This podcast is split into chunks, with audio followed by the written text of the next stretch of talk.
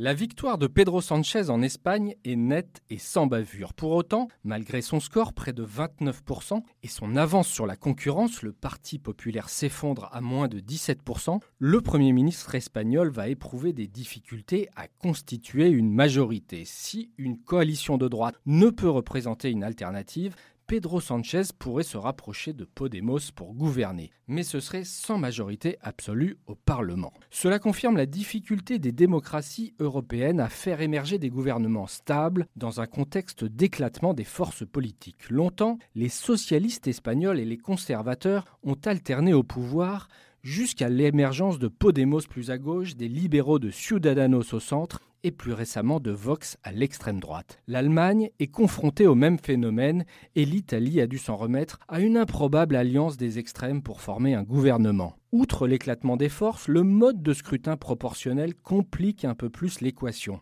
Même dans les pays où la culture du compromis prévaut, on atteint les limites de l'exercice. En Allemagne, l'attelage CDU, CSU, SPD peine à gouverner sereinement. Dans ce tableau inquiétant, la France fait figure d'exception avec son élection présidentielle et son scrutin majoritaire à deux tours à l'Assemblée nationale qui font ressortir des majorités claires de gouvernement. C'est encore plus net depuis le passage au quinquennat. Et c'est un atout indéniable qui donne des armes au président de la République pour réformer. Il ne faudrait pas l'oublier alors que le chef de l'État vient de proposer de faire élire 20% des députés à la proportionnelle. Cela accroîtra la représentation des partis contestataires dans l'hémicycle, certes, ce qui est plutôt sain, mais il serait dangereux d'aller trop loin dans cette voie. D'autres moyens devront être utilisés pour redonner du souffle à la vie démocratique. Emmanuel Macron, qui a promis de changer sa méthode de gouvernement, est attendu au tournant.